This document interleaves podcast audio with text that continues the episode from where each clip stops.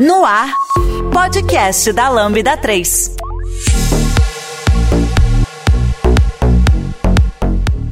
Olá, eu sou Vinícius Falcão e esse é o podcast da Lambda 3. Hoje vamos falar sobre ORM. Aqui comigo estão Fernando Okuma, Lucas Teles, Vitor Oliveira. Não se esqueça de dar 5 estrelas no iTunes porque ajuda a colocar o podcast em destaque. E não deixe de comentar esse episódio no post do blog, em nosso Facebook, SoundCloud e também no Twitter. Ou se preferir, mande um e-mail pra gente no podcast.lambda3.com.br. Pra gente começar, eu acho que é bastante importante a gente definir para todo mundo que tá ouvindo, seja você mais experiente ou menos experiente, o que, que é um ORM, né? Porque muitas vezes a gente fica focado na ferramenta, né, nas ferramentas de ORM, e o ORM não significa só isso, né? Então, é, o ORM ele é de é o acrônimo de Object Relational Mapping. Então é mapeamento objeto relacional. É, nasceu no, pro mundo de orientação a objetos, embora hoje você tenha ORM para qualquer paradigma e por aí. Basicamente, ela serve para bancos relacionais. Embora tenha um RM que também funciona, já o mundo se perdeu, né? A gente já tem tudo para tudo. Mas tecnicamente falando, deveria ser para bancos relacionais e normalmente vai ser algo mais orientado ao objeto. Então, é, qual que é o objetivo principal né, de você fazer este mapeamento? Um banco de dados, ele é tabelas e ou tuplas, né? Cada linha ali é uma tupla com vários com, com dados dispostos de uma forma normalmente que não tem muito a ver com o da sua classe ou do seu objeto. Então você precisa de uma ferramenta, você vai fazer isso na mão, né? Se você vai usar um, sei lá, você tá no .NET, você vai usar um Adonet, aí você vai os dataset lá, Credo. lá o, credo. é, E fazer os readers, né, dos, dos records e mapear linha a linha. Aí você tem que fazer o parse, porque normalmente havia um string, numérica. Tem todo esse trabalho que você vai ter que fazer toda vez. Você precisa ir e voltar do banco de dados. É, e aí toda vez que você vai inserir alguma coisa, deletar, você tem que escrever os seus inserts, deletes, você tem que escrever os, as queries na mão e mapear as coisas manualmente, ou usar story procedures, ou coisas do tipo. É, então o ORM é basicamente, normalmente é uma lib que vai te, te fazer esse meio de campo entre você ter o seu banco de dados criado e a sua classe, seu objeto, ou o seu código é, que representa aquele dado do banco, né? De uma forma que é normalmente tende a ser transparente pro que é semântico da linguagem, tanto para fazer query, para objetos, se for funcional vai ser para records e coisas do tipo. Nossa, eu achei muito mágico a primeira vez que eu vi, cara. Eu acho que a primeira coisa que eu vi foi o anti-framework mesmo. Né, Então, antes eu fazia desse jeito, né? Eu usava o. A, já direto é, acessando o banco, né? Fazendo as queries lá com. Famoso Adonet. Nossa. Pra quem é velho, tinha o link to SQL também, né? Mas aí já. Ei, caraca, velho. Aquilo era muito ruim, cara. Era muito difícil de entender, Não, né? Assim, eu- eu- ficava muito confuso o código, né? Assim, pra ser honesto, o Ant Framework até antes do 6 também era bem horrível, assim, no geral. Isso, eh, não tô falando do Core, tá? Eu tô falando do Ant Framework 6, que é, tipo, velho já. Então, era bem ruim, né? Então as pessoas não gostavam muito de ORMs exatamente porque você tinha. O seu código era muito engessado, então, tipo, você era obrigado. Até hoje você é ainda, né? Só que bem menos do que antes, mas você é obrigado a alterar o seu código, ou, deixar mais aberto ele do que você deveria, o seu encapsulamento, coisas do tipo, para conseguir ter o seu mapeamento funcionando. Afinal, ele vai fazer uns reflection bruto por baixo dos panos, ou coisas do tipo, pra, pra mapear as coisas de uma forma que faça sentido. Isso, além de você fazer muita mágica, né? Tem muitas coisas que aconteciam, tipo, automaticamente, e você fala, meu Deus, não é à toa que o logotipo do Age Framework é um unicórnio. Eles, fazem é, é porque é mágico. E isso causava muito asgo das pessoas, eu diria, né? Toda, a galera olhava pro Frame e falava, não, mó trampo. Tipo, além de eu ter que alterar meu código, ainda eu tenho que ficar debugando os bagulho estranho que acontece por causa que tem contas, que tem cache, blá blá blá blá. Então, tipo, essa complexidade, mais essa, essa é, a necessidade de você ter que se adaptar ao, ao- ao- à ferramenta fazia com que, de forma bem ah, aceitável, que as pessoas passaram, não quero usar isso. Acabou criando um gosto ruim sobre ele, né? E era ruim ainda no começo do, do, rolê. Tipo, não era muito. eh, não tinha features legais que nem tem hoje, por exemplo, pra você conseguir expressar o que você quiser. É, mas apesar de tudo, você, ah, você tem que abrir mão um pouco, né, da, sei lá, das coisas que são boas práticas, ou você tem que abrir mão de algumas coisas que talvez deixam uma, uma sensaçãozinha meio ruim, né, na hora que você tá escrevendo, mas eu- aí eu tô falando pessoalmente, né, minha opinião. Eu acho que vale a pena abrir mão, assim, eu gosto de usar, o- especificamente o Anti Framework, eu gosto muito de usar. Mas eu trabalhei com poucos, na verdade, né? Poucos ORMs na, na minha carreira. Que foi basicamente o Dapper, o, o Anti-Framework e o N-Hibernate. Quando a gente ia gravar, né? Pensando em gravar esse episódio, eu dei uma pesquisada, né? Eu dei uma olhada, assim, em algumas coisas lá na internet. Eu nem sabia que tinha tantos, velho. Tantas ferramentas de, de ORM. Mas as, as, que eu trabalhei foi basicamente essas, então eu nem sei qual é a diferença dos outros. Mas o fato de você ter uma, uma biblioteca que consegue meio que esconder né, essa parte do banco de dados, quase que você nem sabe que tem um banco de dados ali atrás, né? Depois que você está mapeando lá, parece que você está somente mexendo com entidades. É, e aí é, né? Você está realmente lá dentro da linguagem que você está trabalhando. Eu acho que o tanto que ele esconde, né? Que é exatamente esse ponto que é a mágica. É, eu acho que deixa para quem está quem tá programando, acho que principalmente para quem não, não teve muito contato, né? Com, com SQL, escrever script mesmo, mexer direto no banco deixa quase que a, a, sensação de que não existe banco de dados ali, né? Parece que é muito mágico mesmo. Principalmente se não foi você que fez o setup do, do ORM na aplicação. Você chega num projeto que já tem, você só continua mapeando entidades ali para usar no banco, né? Tem algo bem importante nesse sentido, né? Que a gente comentou sobre, especificamente ali dentro do .NET, a gente tinha o Adonet, antigamente que a gente escrevia as queries, chamava o banco, tinha que abrir fechar a conexão, era toda loucura, né? Aquilo lá. É, coisas que, de certa forma, ainda acontecem hoje, meio que de por debaixo dos panos ali com, com Entity ou com outros ORMs né, que a gente vai usar nesse sentido. Mas, é, para quem pegou essas, essas várias partes assim, você vai vendo como vai sumindo essas camadas, né? Como essas camadas vão sendo abstraídas e abstraídas quando a gente está falando de um ORM, né? E aí, nesse conceito, porque a gente tem o, a parte conceitual, né, que o Thales falou no começo, tipo, do que, que é o ORM, de você fazer é, um mapeamento dessas entidades ali, e do que, que a gente tem hoje de framework, né? Que o framework fazendo, tipo, 70% ali do, do, das abstrações que você tinha que fazer antes em código escrito e tal. Entendo que até causava um pouco de repetição de código nesse sentido, que não é legal, mas é justamente nesse ponto onde nascem alguns problemas, né? Porque como você comentou, Kuma, às vezes o, o, código começa a tomar o lugar do banco de dados e parece que não existe uma estrutura de banco de dados rolando ali por trás. Isso causa algumas, alguns desentendimentos famosos, né? E da galera na internet. E aí, entre isso, entre você aprender o ARM e deixar o SQL de lado, ou aprender primeiro o SQL, aprender o ARM primeiro, o que, que vocês preferem, o que vocês acham que faz mais sentido, né?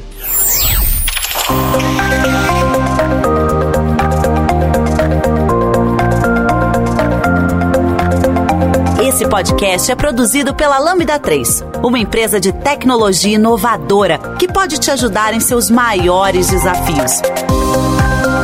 Especializada em desenvolvimento de software, a Lambda 3 tem experiência na entrega de projetos de maneira ampla e contínua, através de metodologias ágeis que fazem a diferença para o seu negócio. Conheça nossas soluções entrando no site lambda3.com.br.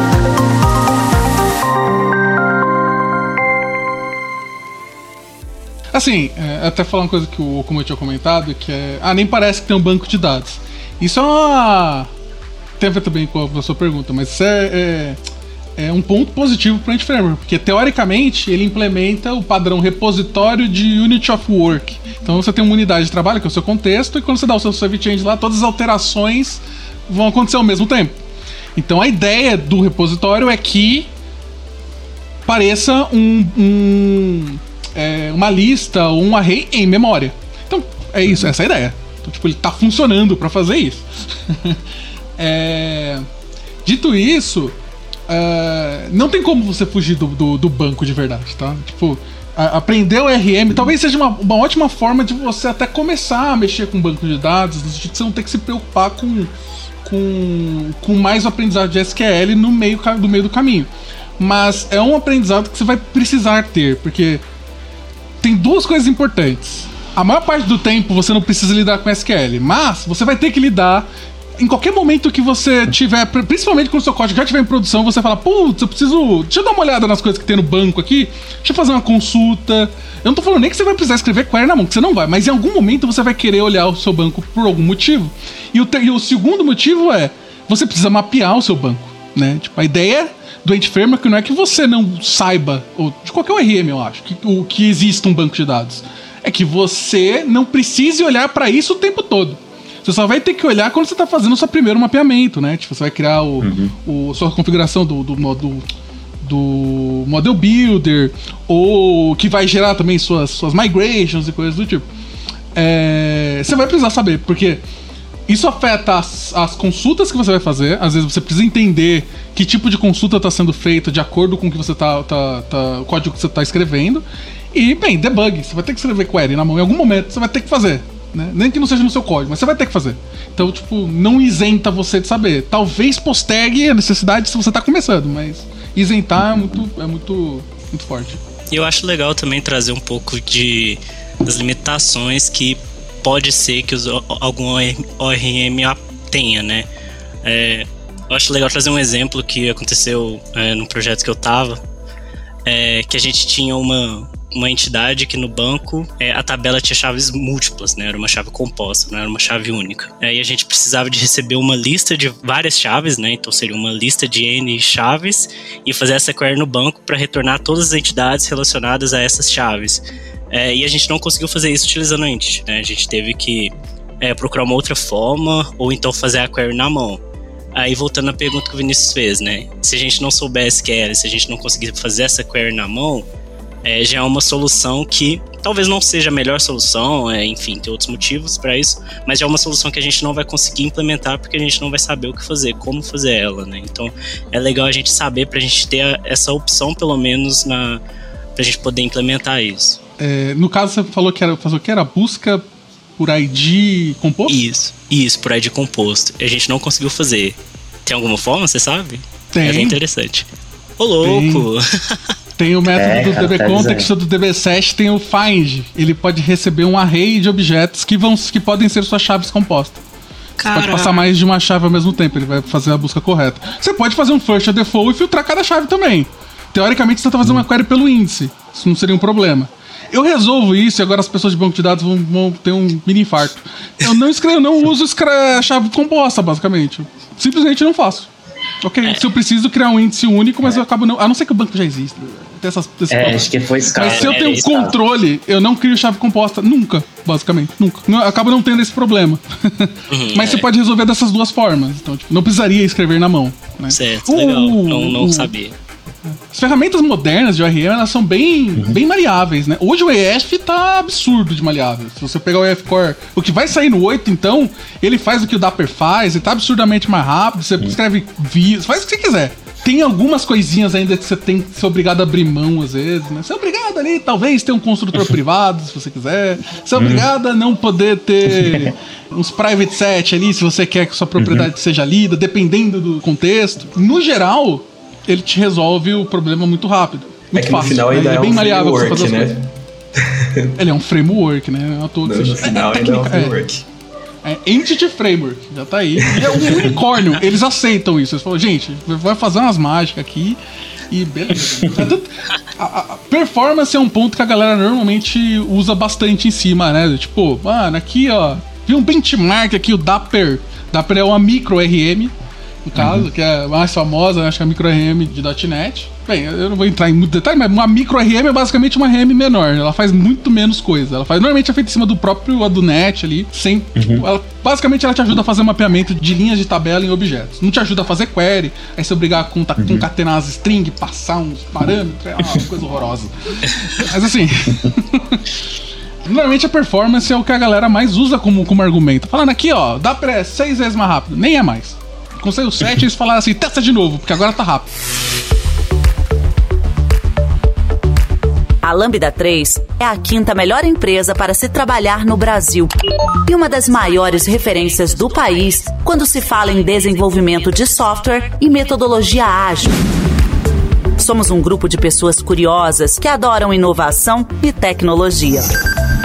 Estamos em constante evolução técnica e social.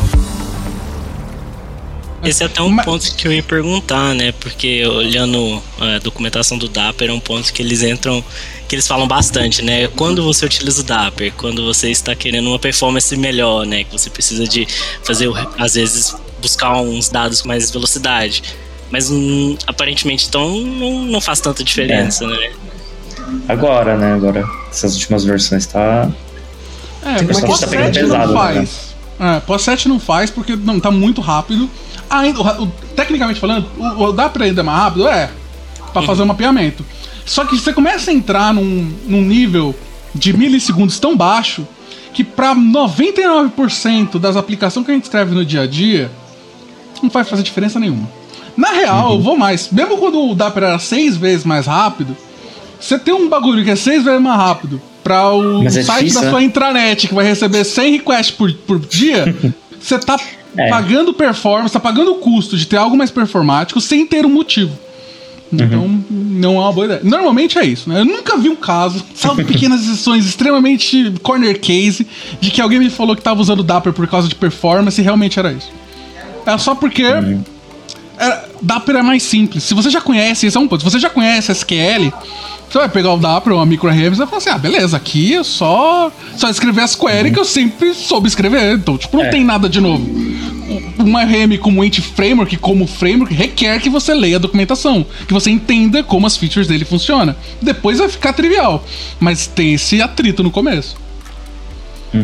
É, e você vai abrir mão também da, da facilidade que ele vai te dar, um monte de abstração, né? Que aí você pode usar um monte de coisa que te entrega pronto já, o, um anti-framework que você vai no Dapper você vai ter que escrever, então o código vai ficar um pouco mais misturado com SQL, né? E, se você pegar o, o anti-framework lá, você vai se escrever muito mais C Sharp do que qualquer outra coisa, né? Assim, Basicamente só C Sharp. é, você só vai ter que escrever alguma coisa se for muito extremamente necessário, né? Eu acho que hoje em dia não Eu vou te falar nem- que é raro, hein? Eu, eu- É. eu não lembro de uma vez que eu precisei realmente. F- Alguns detalhes de book edit, book insert, book delete que eu acabei escrevendo na mão, por causa que o EF requer que você traga tudo pro context pra você poder fazer as alterações. E agora já tem, saiu no 7 já, pra você ter book update, book delete. Então nem isso precisa mais. É, mas pra mim o maior ganho é até a parte de query, mano. Não ter que escrever query na mão é uma coisa absurdamente linda. Você poder usar o próprio link, que é uma forma que você Nossa. expressa coisas no, dot, no C Sharp, no .NET como um todo, ou no F Sharp também, é, pra, pra criar as queries sem você ter que realmente escrevê-las é, é uma coisa maravilhosa.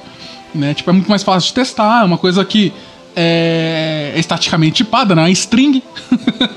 então, você ganha várias vantagens. Você não tem que concatenar, que ficar concatenando, esse tipo de coisa, que também é outra coisa que é proveniente de erro. E se você não tiver as boas práticas, você também vai receber vários SQL injection e coisas do tipo, que é pior ainda. Aí você vai usar um micro RM, tipo, para ganhar performance, mas você perde essas coisas, né? Se você conseguir ter um código mais fácil de ler, mais organizado, né? Mais próximo da, da linguagem que você está programando.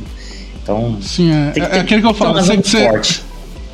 é, você vai ganhar uma performance de algo que você não precisa, porque você não sabe É. se você precisa, e perder performance de desenvolvimento e testes e qualidade. Então, Exatamente. em geral, é, é um saco. É, Todo mundo reclama também de. Tenta fazer um mapeamento N pra N no, no, no Dapper pra você ver. Porque ele só serve pra isso, ele só mapeia. Aí você vai falar, não, vou fazer aqui um N pra N. Vai ver o, o- o- tamanho do buraco que você vai entrar. Você, ele não faz. Então, tipo, você tá trazendo a linha linha da tabela. Aí você tem que falar com a chave que você quebra da linha linha. Aí, como é N pra N, você tem que criar um dicionário pra você colocar. Mano, não. Pra mim é inaceitável. é inaceitável. Pra esse tipo de coisa, pra mim não faz o menor sentido, né? Tipo, ele tem o seu, seu espaço, eu acho, né? O Dapper, as micro RMs no geral, até o. Dependendo até o, o Adonet puro, mas. É, putz, não, não vai ser um caso, tipo, normal. De 90% das pessoas, não vai ser. Não vai ser. Acho que tem uma questão também bastante interessante quando a gente olha, voltando ainda muito assim, né? A gente tá falando de micro RM, da- de decidir, por exemplo, entre F-Core e Dapper, né? Mas quando você volta lá na nossa conversa sobre, sobre a Adonet, né? Eu lembro de ter atuado em projetos bem lá no início da carreira, em outros momentos, assim, que a galera fazia tudo, e tudo que eles documentavam tava em procedures. Em procedures você tinha que ficar chamando os procedures no banco de dados, e aí aquilo ficava muito obscuro pro código, né? Porque, vamos lá, se toda a sua regra de negócio tá dentro de uma procedure, e isso é um, um lugar onde você colocou alter procedure, dois pontos, acabou seu código, você não tem teste, você não tem qualidade, você não consegue garantir uma- um versionamento daquilo, vira tudo, tipo, muito maleável, né? Pra onde que vai a qualidade do código toda vez que você tem, tipo, essas coisas desaparecem, assim, né? Essas coisas somem do nada e você não tem com o que recorrer, né? Então eu acho até interessante, tipo, adicionar nessa discussão, tipo, você vai ter um micro RM, você vai ter um R, o RM um pouco mais, mais macro ali, um pouco mais funcionando como o F-Core já funciona, que vai trazer essa, esse benefício para você de, tipo, mano, eu tô listando aqui, ó, na minha service, no meu repositório, tô fazendo a arquitetura de uma forma como eu consiga manter as regras separadas, o domínio, toda aquela discussão sobre o design da aplicação e, e como é que você guarda todas essas coisas, né? O RM me ajuda particularmente muito nesse sentido de entender como é que eu aplico essas estruturas, né? Como é que eu aplico toda essa essa questão de design da aplicação para que essas coisas fiquem separadas, testáveis e versionáveis. Então, até mesmo vou decidir entre, entre fazer com RM, fazer com SQL ali no lado, precisa ter uma, uma certa noção de que isso vai implicar diretamente sobre a qualidade final do que está sendo entregue, né? E num, e num sentido assim, você vai ter que dar muito mais rolê de arquitetura para conseguir manter alguma coisa que tem tenhado, tipo, é, fazendo a query ali, mesmo que seja no código, que seja numa procedure, que seja terceirizado, sei lá como é que você vai decidir fazer isso, mas vai ter muito mais trabalho para manter arquiteturalmente isso coeso, bonito, testável, né, com uma, uma certa qualidade, do que você teria, por exemplo, fazendo com a RM e tendo tudo ali já dentro da linguagem, da forma como a linguagem se expressa mesmo para você testar aqui e, e, acabou, né? Vou testar com o que eu tenho aqui em Entity Framework, vou testar aqui com Core, C Sharp mesmo e tá ótimo. É bem diferente, por exemplo, quando você vai ter que fazer aquilo direto em SQL, que também não descarta, né? A gente estava falando disso mais, mais, mais pro começo, né? A necessidade de você aprender o SQL. Porque quem, quem nunca abriu o profiler ali para ver como é que aquela query estava sendo gerada, que atire a primeira pedra, né? Quem nunca teve, sei lá, que fa fazer um, um, database, um database first, né? Que o banco já veio criado do cliente, você teve que usar aqueles dados ali. E aí tem coisa, por exemplo, que você não precisa mapear que você precisa entender, né? Tipo, vou ter que ler isso aqui. Os tipos não têm o mesmo nome entre o C Sharp e o SQL, então você precisa saber o que aquele tipo está fazendo, precisa saber quais são as constraints, por exemplo, você vai ter muitas vezes uma tabela que você vai querer fazer um update, né? Um update normalzão lá do Entity, mas a tabela não tem nenhuma chave. Você não vai fazer esse update. Normalmente você não vai fazer esse update, né? É, ou, por exemplo, você está mapeando, está vindo do banco de dados e tem coisas lá que, que são tipo binary né? Que, mano, você não vai passar aquilo naturalmente para sua aplicação. Né? Você vai ter que fazer um tratamento ali, até mesmo outras coisas que precisa colocar em cima. Então, o, o, ter o melhor de dois mundos é sempre, é sempre bom nesse sentido, né? Nesse ponto de vista, eu até queria entender com vocês, ver o que vocês acham sobre as vantagens e desvantagens de a gente começar com database first e começar com o code first, né? Que são duas abordagens aí diferentes. Eu prefiro muito mais começar com code first, né? Assim, porque é, é, tem toda essa complexidade que você falou, né? Você vai ter que ir lá e olhar o que está lá no banco lá e tentar refletir isso na tua configuração é, no ORM lá. Isso dá um trabalho é, muito grande, assim. E, eu, e também eu acho mais fácil quando você começa pelo. Eu vou, eu vou ser bem sincero, assim, tipo, eu. Normalmente quando eu, quando eu trabalho nos projetos é bem difícil pegar alguma um projeto que já, já tenha um banco de dados criado e eu conecte lá. Foi poucas vezes que aconteceu na minha carreira. Inclusive aconteceu no projeto, no último projeto que eu passei, né? Assim, foi só meio a meio, porque uma parte a gente criou, né, as tabelas e outra parte a gente teve que mapear de umas que já existiam. Mas assim, você tem que entender, né? E aí vem, né, o conhecimento de, SQL. Você tem que entender o que está lá no banco lá para poder é, mapear aquilo no, Unity Framework, eu confesso que para mim dá um nó na cabeça, assim, eu, eu, tenho dificuldade, assim, de, de fazer esse trabalho.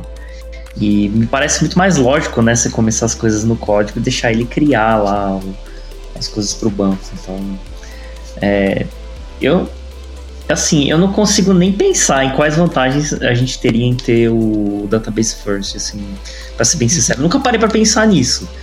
Mas talvez seja só, esteja só enviesado porque eu não gosto, né, de ter que fazer esse trabalho.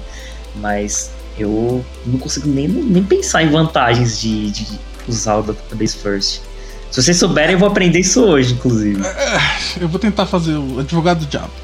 Falar assim, teoricamente, se você tem um time que cuida do banco, eu também não acho que devia ter um time que cuida sozinho do banco de dados, mas tudo bem. Você tem alguém que cuida só do banco de dados, e teoricamente, essa pessoa é responsável por algum motivo só por ele, aí você usa o database first. Mas para mim isso já é um problema organizacional também, porque tipo, tem que ser uhum. compartilhado esse tipo de coisa entre todo mundo. E eu compartilho com você da dor. Eu praticamente eu nunca faço database first, nunca. É, tanto que se eu tiver um banco que já existe, normalmente é, pra, é difícil eu ter um banco que já existe que eu vou ter que interagir muito com ele. Normalmente é interações pequenas, é a leitura de alguma coisa que já existe, ou é inserir em algum lugar. Aí nesses casos, às vezes eu nem, per nem perco tempo pensando em como eu vou fazer isso com a F. Se não tiver, inclusive, que alterar o. o. o a, a, estrutura do banco, tabela, nem nada do tipo, que eu vou ter que criar literalmente novas é, migrations, então, vixi, Aí eu faço com Dapperzão mesmo, porque acaba sendo muito mais simples. Tipo, vai ser duas iterações que eu vou fazer com aquele banco. E aí o que eu tô querendo de novo eu uso usando o EF. Então você consegue fazer esse mix né, né, desse, desse, jeito. É... Uma outra vantagem que você tem, que eu acho que é muito importante do Database First, e é uma coisa que eu sempre fujo, porque mesmo pra galera que usa EF, tem a mania de quando você pega um, uns requisitos de um sistema para começar a pensar em como você vai desenvolver aquilo, modelar suas classes e seu domínio, a pessoa começa fazendo as tabelas.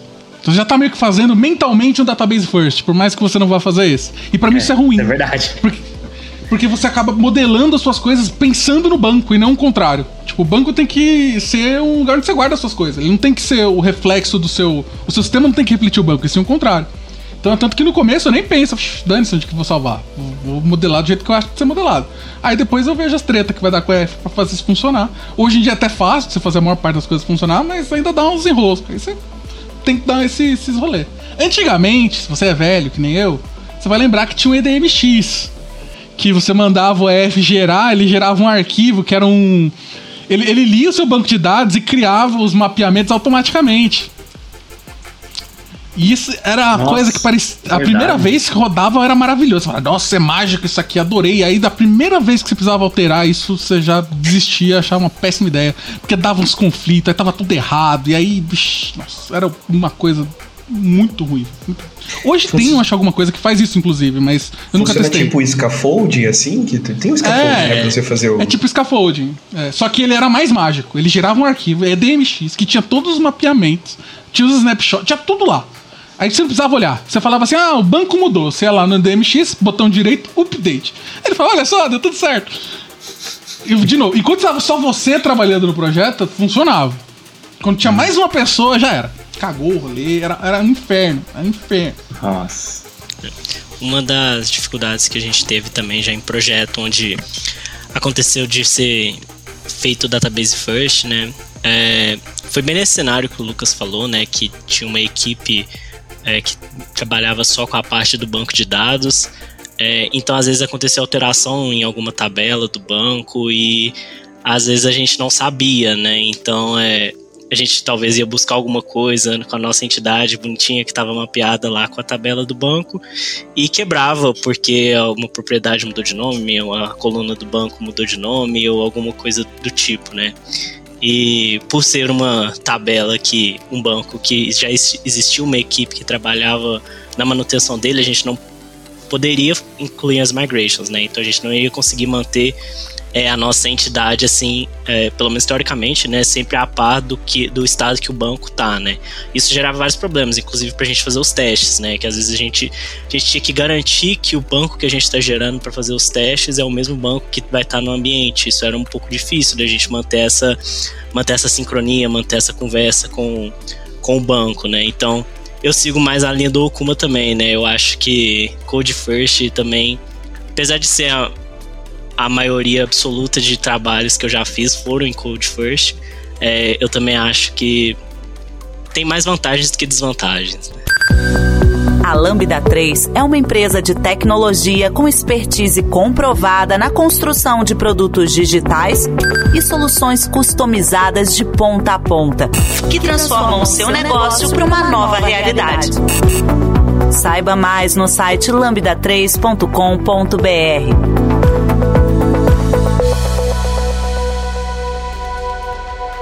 Uma coisa também que eu sempre. Eu, eu penso assim, um banco de dados que já existe, para mim é como se fosse um sistema que já existe. Então ele é um source não confiável, tipo, de fora.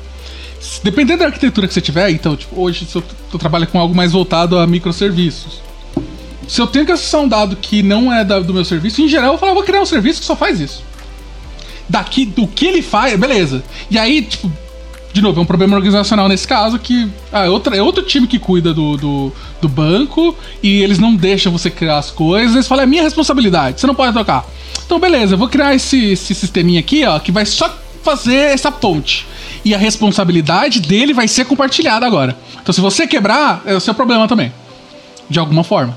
É uma forma de você resolver isso, porque você diminui muito o escopo de integração ali. Você fala aqui, ó, você quebrou porque você alterou o rolê. Né? Uh, e não vai ser uma base normalmente de código, código que você acaba tendo muitas alterações, então fica mais fácil de fazer esse track. Mas aí, bem, vai resolver parcialmente, porque de novo o problema é mais organizacional do que técnico nesse caso. Mas em geral eu faço isso mesmo que não tenha esse problema, porque eu isolo. Tipo, isso não é da minha, da minha alçada. Fica muito mais fácil de pensar nos testes, fica mais fácil de outros sistemas precisar consumir aquilo. Se tem uma coisa que me dá uma dor no coração é quando vejo cinco sistemas acessando o mesmo banco de dados. Nossa, dá um. dói! Nossa! Que a primeira é regra de microserviço é cada serviço tem que ter seu banco. E aí, quando vejo uma coisa dessa, mano, dói. Não façam isso, gente. Vocês vão, vão sofrer. Vão sofrer mais do que, do que parece. Não, e, o, e o problema ainda do Database First é que ele, ele vai quebrar umas regras, não só, tipo, da técnica, né, da parte técnica de microserviços, da parte técnica da que a gente entende como melhores práticas e afins, mas ele também vai quebrar regras conceituais, né? Porque, assim, muitas vezes o nome que está lá no banco de dados, isso foi, isso é verdade em quase todos os projetos que começam com, com Database First, você não vai ter nomes que sejam muito tangíveis. Aí você vai fazer mapeamentos que fica aquele mapeamento do entity de nada para alguma coisa que parece que parece um nome de verdade, né? Então você passa lá de XPTO para tipo nome. Você passa de XHZ para ID, né? Então você vai começando a dar significado para aquelas coisas ali. E a primeira primeira regra assim, né, que você vai pegar lá, por exemplo, fatídico e antigo Driven Domain Design é que as coisas né, que você está colocando na aplicação elas precisam se referir ao domínio elas precisam se referir tipo aquilo que existe. Então você cria um problema dos dois lados. Você precisa, é, você, você, cria um problema que você não se relaciona diretamente nem com o domínio daquilo que o cliente está fazendo em si. Você começa a criar umas camadas ali maiores ainda para abstrair tudo. E depois ainda você cria um problema tipo de técnica, né? Porque não era assim, né? Essa não é a melhor forma para o código funcionar como um todo. Claro que poxa, eu entendo que tem é, diferentes níveis, né? Eles supôs uma solução aí de você criar um serviço apartado para aquilo, mas tem, por exemplo, é, empresas e tal que já vão criar o. Já, já vão chegar com a ideia de produto deles para ser acoplado a alguma coisa que já exista, tal, que, ou para ser. para corrigir algum problema que já existe, talvez até uma migração de sistema tal. Você precisa usar aquela base histórica sei lá porquê, mas às vezes existem dessas, né? Que aí você precisa pelo menos partir daquilo que já existe, ou até mesmo porque eu acho que é o único lugar onde Database First se justifica melhor, assim, né? Quando a necessidade da empresa, da, da, pessoa que está desenvolvendo software, né, vai ser melhor atendida se você manter o que ela já tem, né? Porque ela não tem como manter mais do que aquilo, né? Mas, de novo, se tornaria, como o, Luca, como o Teles falou, um problema mais de organização do que um problema de código, né? Você já conhece a Lambda 3? Além de sermos uma empresa formada por pessoas apaixonadas por tecnologia, desenvolvemos e entregamos software com qualidade, segurança e inovação, que podem ser um diferencial para o seu negócio. Acesse o site lambda3.com.br e conheça mais. Um sistema que já existe, aí você vai continuar usando a mesma estrutura de dados, é um motivo bom para você usar o Database First nesse sentido. Mas ele vai te dar muito mais trabalho. Ele, você vai ter que fazer esse mapeamento manual e é um saco fazer isso. Assim, é muito chato. É de novo, é tanto que na maior parte das vezes que eu preciso fazer database first, e normalmente é mais read-only mesmo, eu acabo fazendo as query na mão. Porque, tipo, é só query. É, onde isso ocorre mais? É, sei lá, tem um time de dados, por exemplo. O time de dados tem os, seu próprio playground lá de banco de dados, eles criam as coisas pra cá, pra lá, e do nada tá na tabela que tem o dado que a gente precisa. Então, é. às vezes eu preciso fazer umas query bem loucas, no, no, umas conexão bem louca que aparece. Aí esse é um sisteminha lá, e normalmente vai fazer um serviço que vai fazer essa, essa vai agregar esse dado e fazer isso e entregar para quem precisa. Mas acontece. Né? Nesses casos eu prefiro nem usar o RM mesmo, porque tipo é mais fácil. É, não tem nem que pensar nisso, né? Tipo, eu faço a query já mapeando o nome das colunas certas. É, é bem mais fácil mesmo. É, então. Que não adianta, né? Cê, cê, invariavelmente você vai perder a sincronia com essas coisas, porque você mudar alguma coisa lá no banco e, assim, uma vez que você está pegando dados ali, é porque provavelmente uma outra aplicação está colocando dados ali que está lendo, né? Se você só lê, é provavelmente a outra aplicação que está gerando dados nesse banco que está lendo. E isso significa que esse banco de dados ele é uma, né, é, é uma coisa viva ali, que está em evolução, provavelmente. Né? Ou, uhum. é, se você der sorte, ela está parada no tempo e ela não vai, não vai mudar mais. Mas se for uma aplicação que está sendo evoluída, talvez apareça novas colunas, algum tipo mude, alguma coisa que era nullable passa a ser obrigatório. Então, as coisas começam a mudar e aí é, você acaba tendo que, que lidar com, com esse tipo de mapeamento. Se você se dedica em fazer isso funcionar direitinho com seu ORM, mapear tudo direitinho, fazer funcionar, é, ficar tudo certinho ali, bonitinho no código, aí alguém vai lá e mexe. Aí você vai, caraca. Uma semana depois. Então, aí nesse caso, é, por mais que talvez pareça que fique pior, né, ou fique mais, né, fica mais feio, né, a implementação, talvez seja melhor mesmo não, não deixar, tentar deixar isso tão, tão bonitinho assim, porque não vai valer a pena, né tipo, o ganho não vai, não vai compensar. Porque você vai ter que ficar de olho naquilo, né? E quando tiver que mudar, às vezes é mais fácil você já não ter dedicado tanto tempo assim, né? Já que é uma coisa que talvez você não é. consiga manter tudo bonitinho o tempo todo, né? Pelo menos você separa aquele, aquele pedacinho feio ali, fala, fica aqui esse pedacinho. Não, tá é, eu, eu, sou sempre a favor, você sempre pega a parte feia, a parte que você não tem controle, a parte que você tem risco, e você vai separar isso da sua aplicação o máximo possível. Se não der pra colocar em outro serviço, em outro repositório, vou jogar em outro projeto, eu vou jogar, separar aquele lugar que você vai falar assim, ó. Ninguém toca nisso. É feio. Vem daqui dado. Só se preocupa com o que vem da interface. Esquece o resto. Você tenta isolar aquilo o máximo que você puder. Mas mesmo no seu caso, acho que depende, vai. Do, tipo, porque mesmo que você faça as coisas meio que de forma mais simples, ainda vai quebrar se a pessoa alterar o coisa da coluna. Você vai estar mapeando com um dado que não é nulo, por exemplo. É, mesmo usando um Dapper, mesmo não usando um RM. Então, nesses casos, acho que vale tempo, aquela. Né? É, então, mas vale aquela avaliação do tipo, eu vou fazer muitos crudes. Tipo, se eu vou fazer só leitura, eu nem penso em colocar o RM. Eu falo, caguei. Não vai ter RM, vai ser querem na mão, porque é muito mais fácil. Eu vou ter que inserir coisas. Eu vou fazer atualizações, aí eu vou fazer. Quanto? Quantas tabelas que eu vou ter que fazer isso? Em quantos momentos. Enquanto eu, eu, literalmente, se for o caso que eu vou evoluir um sistema que já existe, reaproveitando, uhum. aí talvez valha a pena você pensar em fazer o code, o database first com RM. Porque realmente aquilo vai se pagar ao, ao, ao longo prazo pra você não ter que ficar pagando o custo de ter que fazer tudo na mão toda vez. Mas se for umas duas, uma vez, duas vezes, um delete, esse é o que você começa mais simples e quando você vê que você precisa de uma complexidade, de uma ferramenta mais robusta, aí você vai. Uhum. O, o, você altera. Né? Que é o contrário do Code First. É mais fácil você começar com o Code First. Né? Menos preocupações. Uhum. Então você já vai direto daí. É sempre aquela de não tentar, tentar não ter uma arquitetura muito prematura, né? Principalmente se você está trabalhando com ágil, não tentar ter uma arquitetura muito prematura, porque você, aquilo pode mudar um pouco mais lá para frente, ou pode aparecer novas necessidades, ou até mesmo como vocês estavam comentando, aparecer alguém que vai mudar aquele banco de dados, né, vai mudar aquela tabela, e você vai ter um campo lá que você não tinha previsto. E aí, pensando nisso, galera, tipo, pensando como como, como que se criam todas essas coisas, né? Como que a gente pensa, tipo, quando a gente vai utilizar um, um RM, quando a gente não vai utilizar esse RM pelos motivos que a gente já comentou, e a manutenção disso, né? A manutenção desse código, porque, por exemplo, quando a gente vai para um quando a gente está ali em código, a gente tem certas coisas que não vão nem compilar, né? Que a gente vai ter erros em tempo de compilação, tempo de execução, mas como tem coisas que, por exemplo, como vocês estavam citando, mapeamento do banco de dados, você só vai ter o erro quando ele colar lá no banco de dados, né, e que ele voltar para você e falou, não, esse campo, essa tabela, esse, esse, essa coluna aqui não existe mais, ou esse campo anulável não existe mais. Como vocês acham que fica essa questão de manutenção, assim? Fica muito mais complicado quando a gente tem que atuar com RM? Ah, muito mais complicado? Não, fica mais complicado no sentido de que é, é, você passa a ter uma parte dinâmica, mágica que ocorre ali no meio do termo que você uhum. não sabe. Né? Tipo, ah, alterei o tipo de uma, uma propriedade da minha classe. Isso vai refletir no RM? Talvez, não sei. Talvez a pessoa que tá olhando não viu. Uhum. Né? E aí isso vai quebrar é. claramente o mapeamento das coisas. E você só vai descobrir isso quando rodar. Isso é um, é um problema, né? Que é tipo, é o problema da, da, das coisas dinâmicas, linguagens dinâmicas aí, né? Python. Sou de você, é, Python. Acho, Mas assim. Acho que esse é o ponto, né? como você resolve? Testes. É, é, é, uhum. Se você está usando Ent Framework, na verdade, independente, mesmo que você não esteja usando o RM, O ideal é que você tenha testes integrados que consigam subir o seu próprio banco de dados e consigam validar o, lá, o, o seu fluxo ou as iterações com o banco de dados individualmente. Então, se você fizer alguma alteração que vai quebrar o seu, o seu, o seu mapeamento, o seu teste tem que pegar aquilo. Né? Tipo, ele vai ter que falar, opa, faltou você rodar uma migration, ou você alterou um dado que não podia, né? Ou coisas uhum. desse tipo.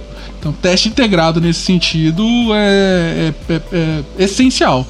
Uhum.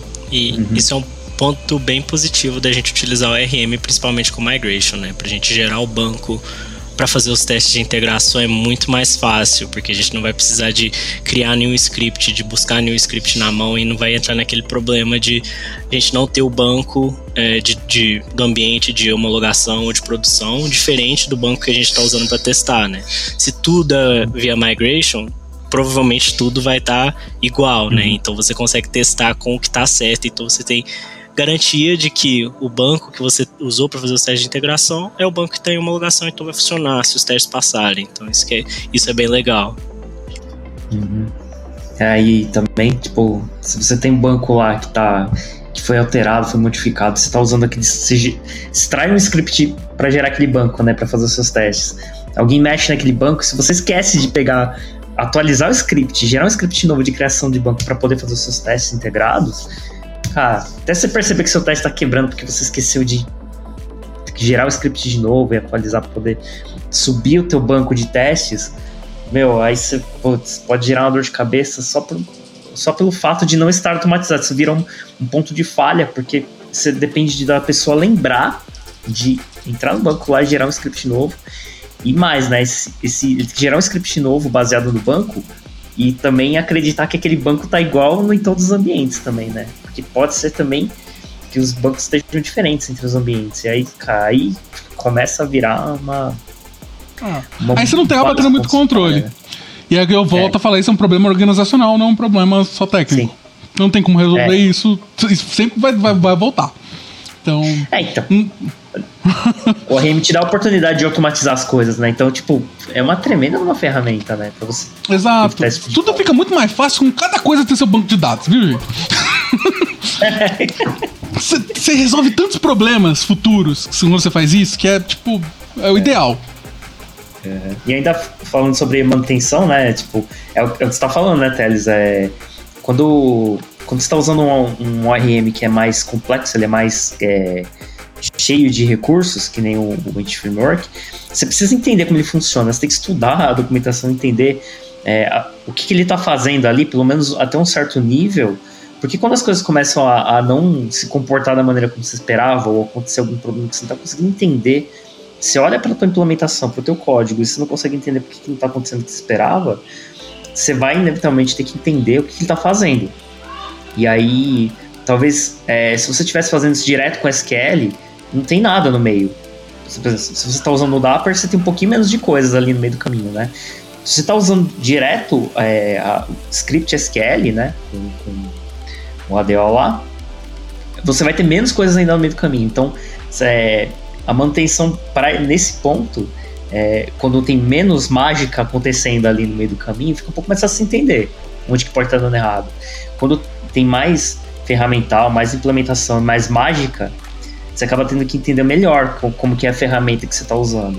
Não que isso vai acontecer, e eu acho que isso é, é bem raro hoje em dia, você acontecer coisas que você não consegue identificar sem olhar que script que ele está gerando, né? Ou sem entender como é que ele está fazendo esses mapeamentos é bem difícil. Eu, eu, eu, sinceramente, assim, nunca vi acontecer, né? Alguma coisa que eu realmente precisasse entender muito das entranhas do Entity Framework para poder resolver algum problema.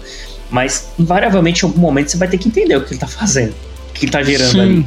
E talvez isso exija um pouquinho mais de conhecimento do que exigiria se você estivesse indo direto com SQL, né? Porque tem uma camada menos. Se você já sabe SQL. Isso, exatamente. É, se você, de novo, é mais confortável você ir direto para SQL, é mais confortável você ir direto para o Dapper se você não conhece o RM, uhum. porque você não tem nenhum conhecimento muito grande a mais. Eu acho que eu já, já até cheguei a falar uhum. isso. É, então, Sim. O como é que eu gosto de falar? É, o, o Framework ele vai ser muito mais, ele é mais complexo para você entender, só que ele é mais simples de desenvolver. O Dapper, se você já conhece SQL ou coisa, vai ser muito mais simples de Menos uhum. complicado, né? Sim, simplista, no caso, para você desenvolver as coisas. Só que vai ser muito mais complicado. É, complicado para você desenvolver. Então ele vai, tipo, você vai dar mais trabalho para tudo que você for fazer, você vai ter que mapear, fazer que é o saco. Um pouco mais verboso as coisas, né? Exato, então você vai perder muito em cima disso. Então você ganha num lado e perde no outro. Normalmente é preguiça. Porque assim, não tem um caso em que alguém falou: ah, não, o Age Framework me deu problema aqui, não, funciona. É. E eu achei a documentação, sei lá, na segunda página falando o que, que ele tava fazendo errado, sabe? Então, tipo, isso você tem que ter, você não tem que ler tudo, você não tem que pegar um livro é. da, da, Julie Lerman é. de 300 páginas do Age Framework e ler. Você pega a página do MSDN do Age Framework, introdução ao Age Framework, que são cinco posts, pequenos, uhum. entende o básico. E o resto você só bate o olho pra você saber o que dá para fazer. Ah, tem é, herança. Dá pra mapear de um jeito diferente aqui, pra tabela. Blá. Só sabe que tem. Porque isso vai. Quando você precisar, aí você vai lá e você debulha os detalhes. Enquanto saber que existe é o melhor e saber o básico. É, vai te resolver 90% dos problemas já.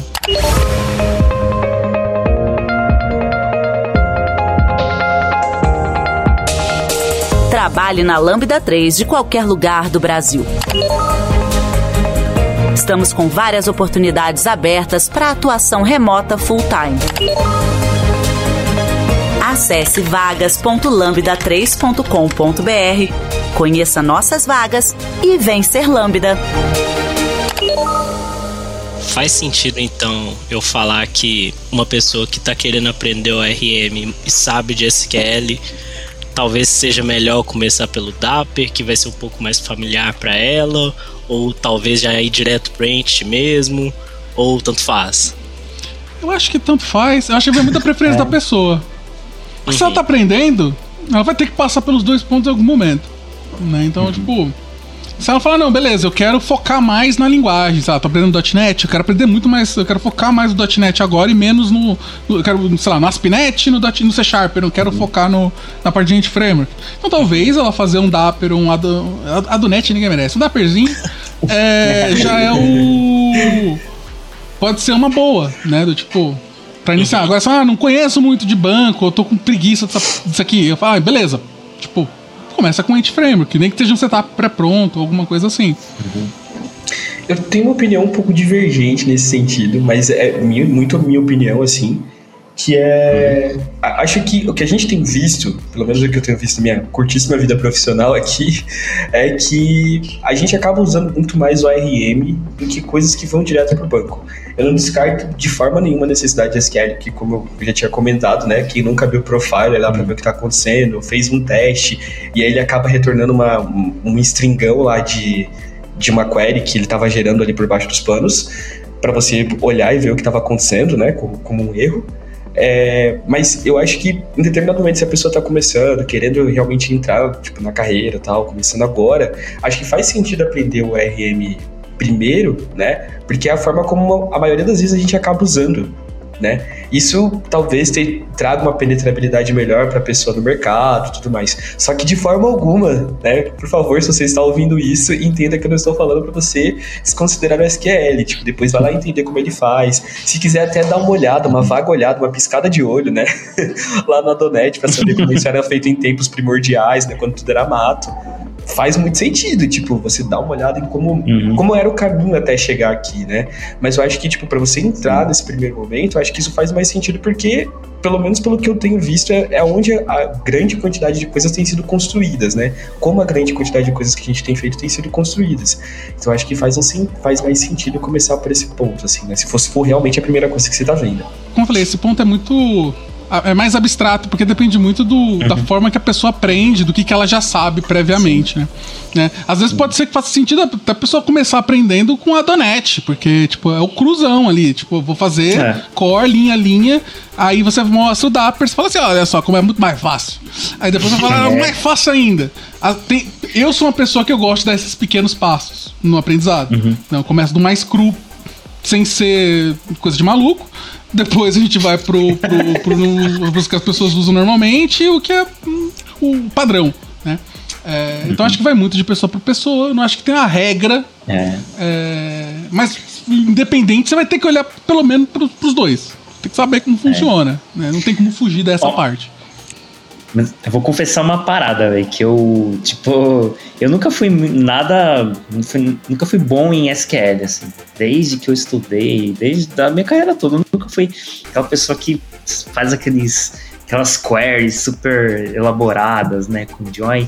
E tanto que o, o, o Victor e o Vinícius estão aqui para provar isso, porque assim, é, a gente atuou no projeto juntos, cara, e, e, se não fosse eles, tem coisas no banco que eu não conseguiria encontrar, velho. Porque eu não tenho aquela habilidade de fazer aquela, aquelas queries super complexas, né? Juntando tabelas. E, cara, pra mim isso aí é muito doido. E eu acho que isso vem muito exatamente de eu acostumar a usar o, o ORM, porque ele meio que ele esconde, né? Uma parte disso daí.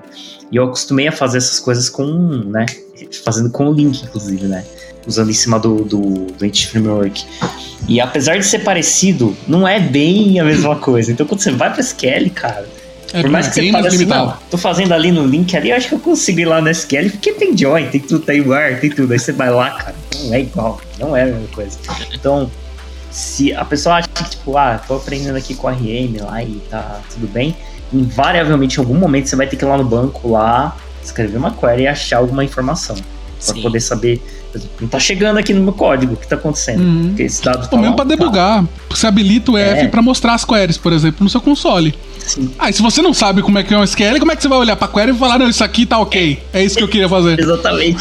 Exatamente. no mesmo cenário, assim, de pensando em ORM e SQL, você tá fazendo alguma coisa no Git e dá problema. O que que você faz? Você vai pra linha de comando.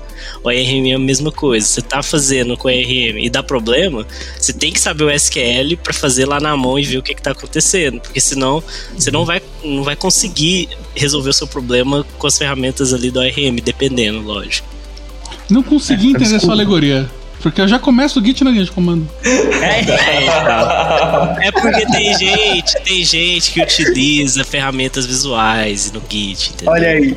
É, tá, é, fica aí, fica a dica pra você, pra todo mundo que tá escutando. Não faça isso, gente. Aprende Git na linha de comando. Vai te dar tanto menos dor de cabeça na vida. Porque assim que você trocar de ferramenta, você vai falar, ih, agora, onde é que fica as coisas? Na, na linha de comando é a mesma. As coisas funcionam igual em qualquer lugar. E aí talvez seja o mesmo argumento para SQL, talvez, não sei, talvez não. Muito bom. Pessoal, pra gente fechar aqui, que recomendações então, tipo, sobre ORMs que a gente pode trazer pra galera que tá ouvindo a gente?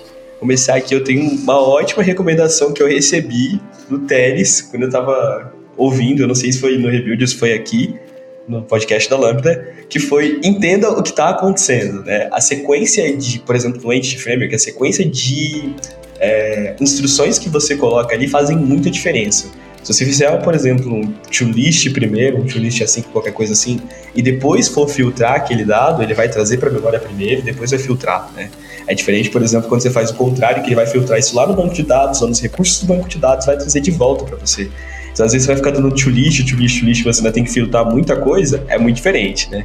Então, entender, tipo, a sequência lógica de como fazer aquela query, até para que ela seja montada da melhor forma possível quando ela for traduzida para SQL, né?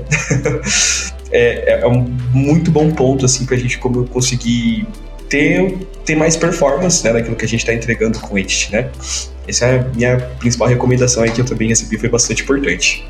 Acho que uma recomendação para quem for é, querer começar a dar uma olhada em ORM, acho que na verdade, provavelmente a maior parte das pessoas começa vendo ORM, né? Que ir direto para SQL. Pelo menos é, é, comigo não foi bem assim por causa da, da faculdade, mas acho que provavelmente se eu tivesse começado a aprender a programar, eu teria começado pelo, pelos ORMs mesmo. Porque provavelmente seria a coisa mais, mais próxima né, da, da sequência de aprendizado.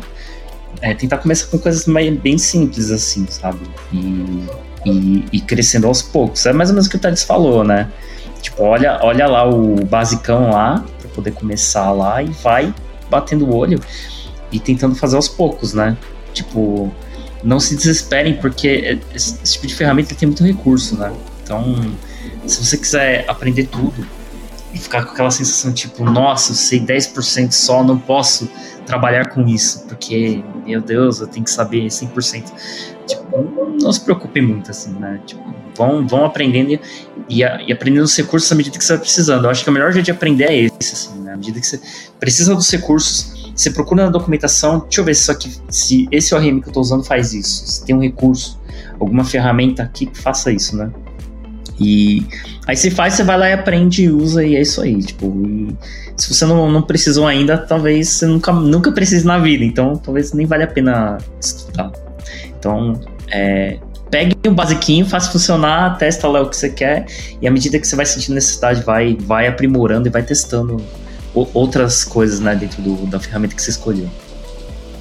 É, até do que você falou de 10, ah, só sei 10%, 20%, isso é, tá ótimo. Isso é uma regra que eu acho que é pra, vale para 90%, sei lá, mais se pá, das ferramentas que a gente vê por aí, sei lá, mexer com, gosto de desenvolver jogos, então mexer com Blender, com coisas 3D, com game engines, principalmente game engine, que é um bagulho que tem um absurdo de coisa dentro dela. Você resolve 80% dos problemas com 20% das features que tem lá.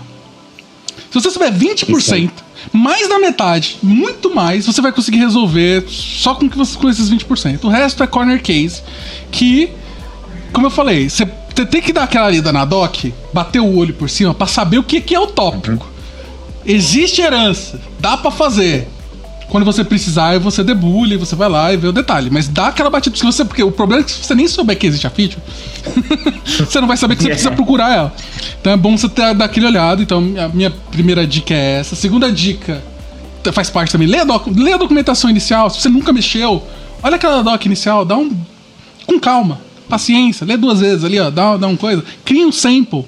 Toda vez que você achar que você tá. Mano, eu não sei como é que uhum. mapeia isso aqui, ou por que isso aqui não tá funcionando nesse, no, no, seu projeto complicado. Pô, cria um projetinho, console ali pequenininho. Instala o, o, o, o Ent Framework ou do o Hibernate ou qualquer coisa lá do início e mapeia o seu caso. Tipo, um testezinho.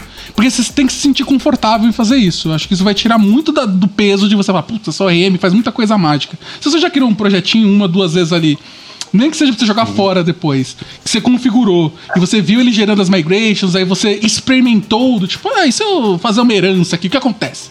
Ah, e se eu tentar fazer um converter, que eu posso fazer, alterar o tipo de dado, sei lá, para não ter que usar primitivos. Você também vai lá e faz esse teste. Então isso te dá segurança quando você for fazer. Uhum. Do que o Vinícius falou, de dos to list. É, é, é, é, super importante que você entenda a diferença, se você tiver no .NET, do que é um iQueryable do enumerable e por que com o iQueryable você não pode fazer os, os to list antes de você. É, é, antes de você. Toda, né? Depois de você. Oi?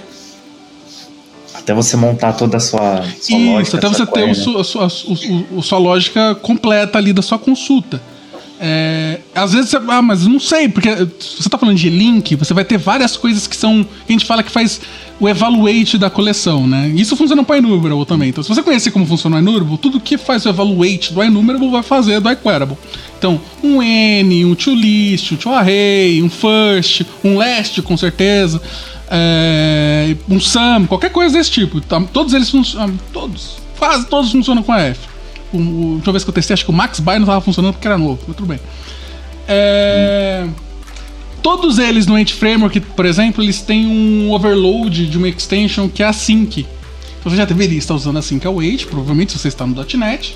Então você garante que todos os métodos, quando você precisa obter um resultado do banco de dados, você está usando o overload async. Então você vai ter o n async, o list async, o array async, blá blá blá. Usa esses, porque você tem certeza que ali ele vai indo pro banco. Né? E é assim. Uhum.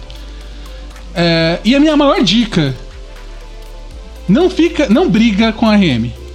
Aceita o jeito que ela é. Porque você vai ter dor de cabeça sempre. Ah, não, eu não gosto do change track. Vou desabilitar o change track e vou fazer do meu jeito. Porque eu, não, não vai, não faz isso. Vai dar dor de cabeça, você vai se estressar à toa, vai dar ruim, aí vai atualizar, e aí você vai falar, putz, agora não funciona daquele jeito, porque você não quis fazer do jeito. Existe uma convenção. Segue a convenção. Dói menos. Ah, eu gosto de colocar, sei lá, ID produto em vez de produto ID. Pra que comprar essa briga? Põe produto ID, aceita a convenção, só vai. É muito mais fácil você aceitar. Né? E principalmente vai falar: ah, não, eu vou usar o RM aqui, eu tenho Ant Framework, DB Context, aí eu vou criar um repositório, uma classe de repositório para cada uma das minhas consultas. Falo, pra quê? Seu DB Context já é o rolê, usa o DB Context, injeta o DB Context na controller. É isso aí. Você não precisa de uma classe intermediária, você não precisa disso. É... em 90% dos casos você não precisa disso, né? Tipo, ah, não, sei lá, talvez num caso em que você precisa reutilizar uma consulta várias vezes, embora eu tenha começado a experimentar criar extensões no DB Context ou nos DB7 para ter as consultas é, tipadas, então ainda continuo usando DB Context, mas eu tenho a consulta com os nomes bonitinho, né? É, talvez nesses casos, mas não, não cria uma, uma classe de repositório só porque você precisa. O DB Contest já é uma representação de um repositório de Unity of Work. Se eu fazer de em cima de novo, você só tá dando volta. Não precisa. Não briga com o rolê. Aceita o jeito que ele é.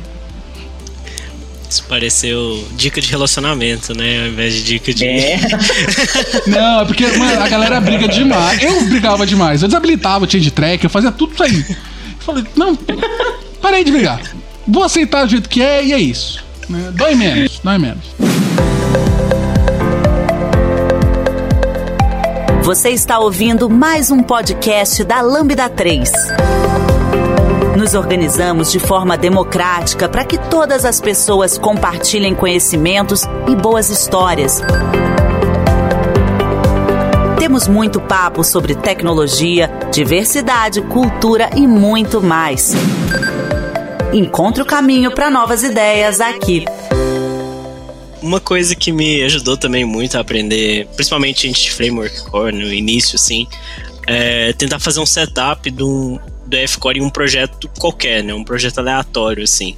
Tenta tentar pegar o projeto do zero, criar alguma entidade, tipo, de mentira mesmo, é, sei lá, produtos, tentar colocar o Entity Framework Core nesse, nesse projeto e tentar é, talvez fazer um setup de migrations, gerar as migrations, que aí você já vai aprender muita coisa, já vai ver já vai ver context, já vai ver DB7, já vai ver migrations, dependendo se você quiser isso, e talvez você consiga até criar algumas, é, algumas consultas e já inserção de dados é, utilizando um projeto bem simples, que é o que a gente usa na gran, grande parte do dia a dia a gente usa isso, né? Que é, que é as coisas mais simples. Eu acho que nem o Teles falou, lógico que vai ter casos mais específicos, mas é, para esses casos muito fora da curva, é, vai ser um, algumas ferramentas muito específicas, então não faça tanto sentido você estudar elas agora, né, assim, de início. Talvez é melhor você começar com o básico mesmo e tentar é, aumentar seu conhecimento, né, aprender mais coisas a partir dali. Isso, esse é de ouro, tá? Fazer o seu exemplozinho, fazer seu teste, fazer ele progressivo, fazer um relacionamento, fazer um, um crude, aí você coloca um relacionamento 1 para N, aí um N para N, aí você vê as coisas quebrando, aí você vai falar, nossa, eu sou muito burro, tá tudo bem, tá tudo parte do processo. Quando funcionar, você vai falar, nossa, era só isso, nossa, como, é, é idiota. Mas tá tudo bem, faz parte, faz parte. De novo, é uma é, ferramenta é simples de usar, complexa de aprender. Então você tem, tem esse é. processo aí, tá tudo bem. Uhum. É, então tem coisas que. Uh, faz muito sentido e tem coisas que eu uso para aprender. Acho que com, eu não lembro se com o RM foi assim. Mas tem coisas que eu, que eu crio o projeto ou fico. Eu crio e destruo. Aí crio de novo e destruo. Eu, faço, eu repito algumas vezes o mesmo processo, meio que pra eu, eu ir entendendo, sabe? Eu vou repetindo. Eu fiz isso, acho que com o projeto Node, quando eu tava tentando aprender Node eu, eu, criava aquele, aquela configuração do Express, criava a, a estrutura tal, aí eu deletava tudo e fazia de novo. Porque aquilo é, demorava para entrar na minha cabeça. Acho que isso faz muito sentido. Talvez, talvez você precisar criar a aplicação, né? E fazer o setup, aí destruir, fazer de novo, fazer algumas vezes, tipo, repetir algumas vezes o processo para entender mais ou menos onde as coisas se encaixam, né? É, e aí, cada vez menos você olhar a documentação, cada vez mais você tentar fazer lembrando, né, das coisas que você foi aprendendo, acho que é um jeito legal também de fixando, né? Você pode ah. fazer. Se você não quiser fazer o mesmo, você pode falar, ah, beleza, vou fazer um to-do list, que é o mais simples, uma tabelinha com uma flag, uma descrição. Só tem incluir é, um check, um delete ali, é o simples. Agora eu vou fazer um, sei lá, um blog. blog. Post, blog, blog, autor, comentários. Aí você já começa a ter N pra N. Você começa a dar uns negócios é, complicadinhos. São dois exemplos muito legais de você fazer um primeiro e um segundo projetinho, porque você começa a pegar muito do 90, de novo, 90% que você vai ver no seu, no seu dia a dia. É, é, isso. E assim, o GitHub do, do, do novo, Framework é open source. Você pode entrar no GitHub, se você achar que tem algo estranho, coloca lá na, na pesquisa das issues que talvez vai ver alguém falando sobre aquilo. Ou não. Ou aí você abre a issue, né? Às vezes meus, meus exemplos nascem disso. Eu falei, isso aqui é um bug estranho. Aí eu vou tentar fazer um exemplo reproduzível para colocar lá nas issues. Aí eu descubro que era eu que tava fazendo as coisas erradas, mas tem tudo bem. Cara, uma, outra, uma última recomendação minha é sigam o, o Teles. Ele dá muitas dicas muito boas no Twitter dele, então. É verdade. Ah, valeu. Eu aprendo várias, várias paradas, né? Você não precisa usar só tipos primitivos, tá? Você não precisa usar só string inteiro, number. Uh, tem vários suportes interessantes para você usar tipos complexos, ou os famosos value objects, se você já falou também do Driven Design, ou basicamente alguma coisa que não seja uma representação de um, sei lá, de um inteiro. Um inteiro diz pouco, né? Assim, alguém aí fez uma lib. que faz isso automaticamente para você. Que inclusive tem um pacote para Framer que faz automático no Framer, inclusive. Então, ao invés de você ter um tipo ali que vai ser, sei lá, é, telefone, você cria o seu tipo telefone. Ah, mas qual a vantagem disso? Você tem certeza que não vai ter uma string, sei lá, de código sendo passada pro seu telefone, né? Então, eu, eu tenho o que eu chamo de. existe um problema que o pessoal fala no design de software que é primitive obsession, né? Obsessão por tipos primitivos. Só uso string inteiro, double e é isso aí. Eu tenho o contrário, eu quase não uso quase tudo que eu faço. Eu pego uma classe minha, ah, tem um ID de pedido. Tá lá, pedido ID é o tipo. e é isso. Tipo, não tem como. Fica tudo muito mais fácil também. Refatorar fica mais fácil. Tem certeza que as coisas funcionam melhor. Você aproveita mais essa parte estaticamente tipada. E o Ent Framework tem um suporte muito bom para isso. Você consegue mapear, tipo, um subobjeto de uma classe, por exemplo, para várias colunas. Ou o contrário, né? Então, daí você consegue permite que você consiga é. se expressar de uma forma bem interessante. Então, recomendo que façam isso, inclusive. Tenta fugir um pouco uhum. do. Porque isso também faz com que você fuja daquela ideia de que o seu banco, seu, seu sistema parece o banco de dados. Se a sua estrutura de classe parece o seu banco de dados, você tá com problema. Então. a não ser que você tenha um. Fica a dica aí. Talvez se você só tenha uma, você já aceitar. Fica a dica aí, procura aí o Strongly, né? Strongly, é. Ele é um fork Strongly. de um carinha que chamava Strongly Type ID é, só que como tava demorando pros caras fazer uns rolês lá e tava fazendo umas melhorias, acabei fazendo a minha versão, que é bem genérica. Olha aí. Sai pra qualquer coisa. Cara, um dia eu quero ser que nem o Teles. É um search generator, então ele faz tudo automático para você. Só precisa definir. Então é a forma mais fácil que você vai ter pra fazer isso. Que bonito. Uau. É isso aí, a gente deixa o link no post aí pro Strongly, que vale a pena dar uma olhada lá. Caraca, é bonito de ver. Fechou, galera. Acho que é isso. Obrigado, gente. Você ouviu mais um episódio do podcast da Lambda 3. Indique para os seus amigos esse podcast. Temos também um feed só com assuntos de tecnologia e outro que mistura assuntos diversos. Toda sexta-feira, sempre com o pessoal animado da Lambda 3.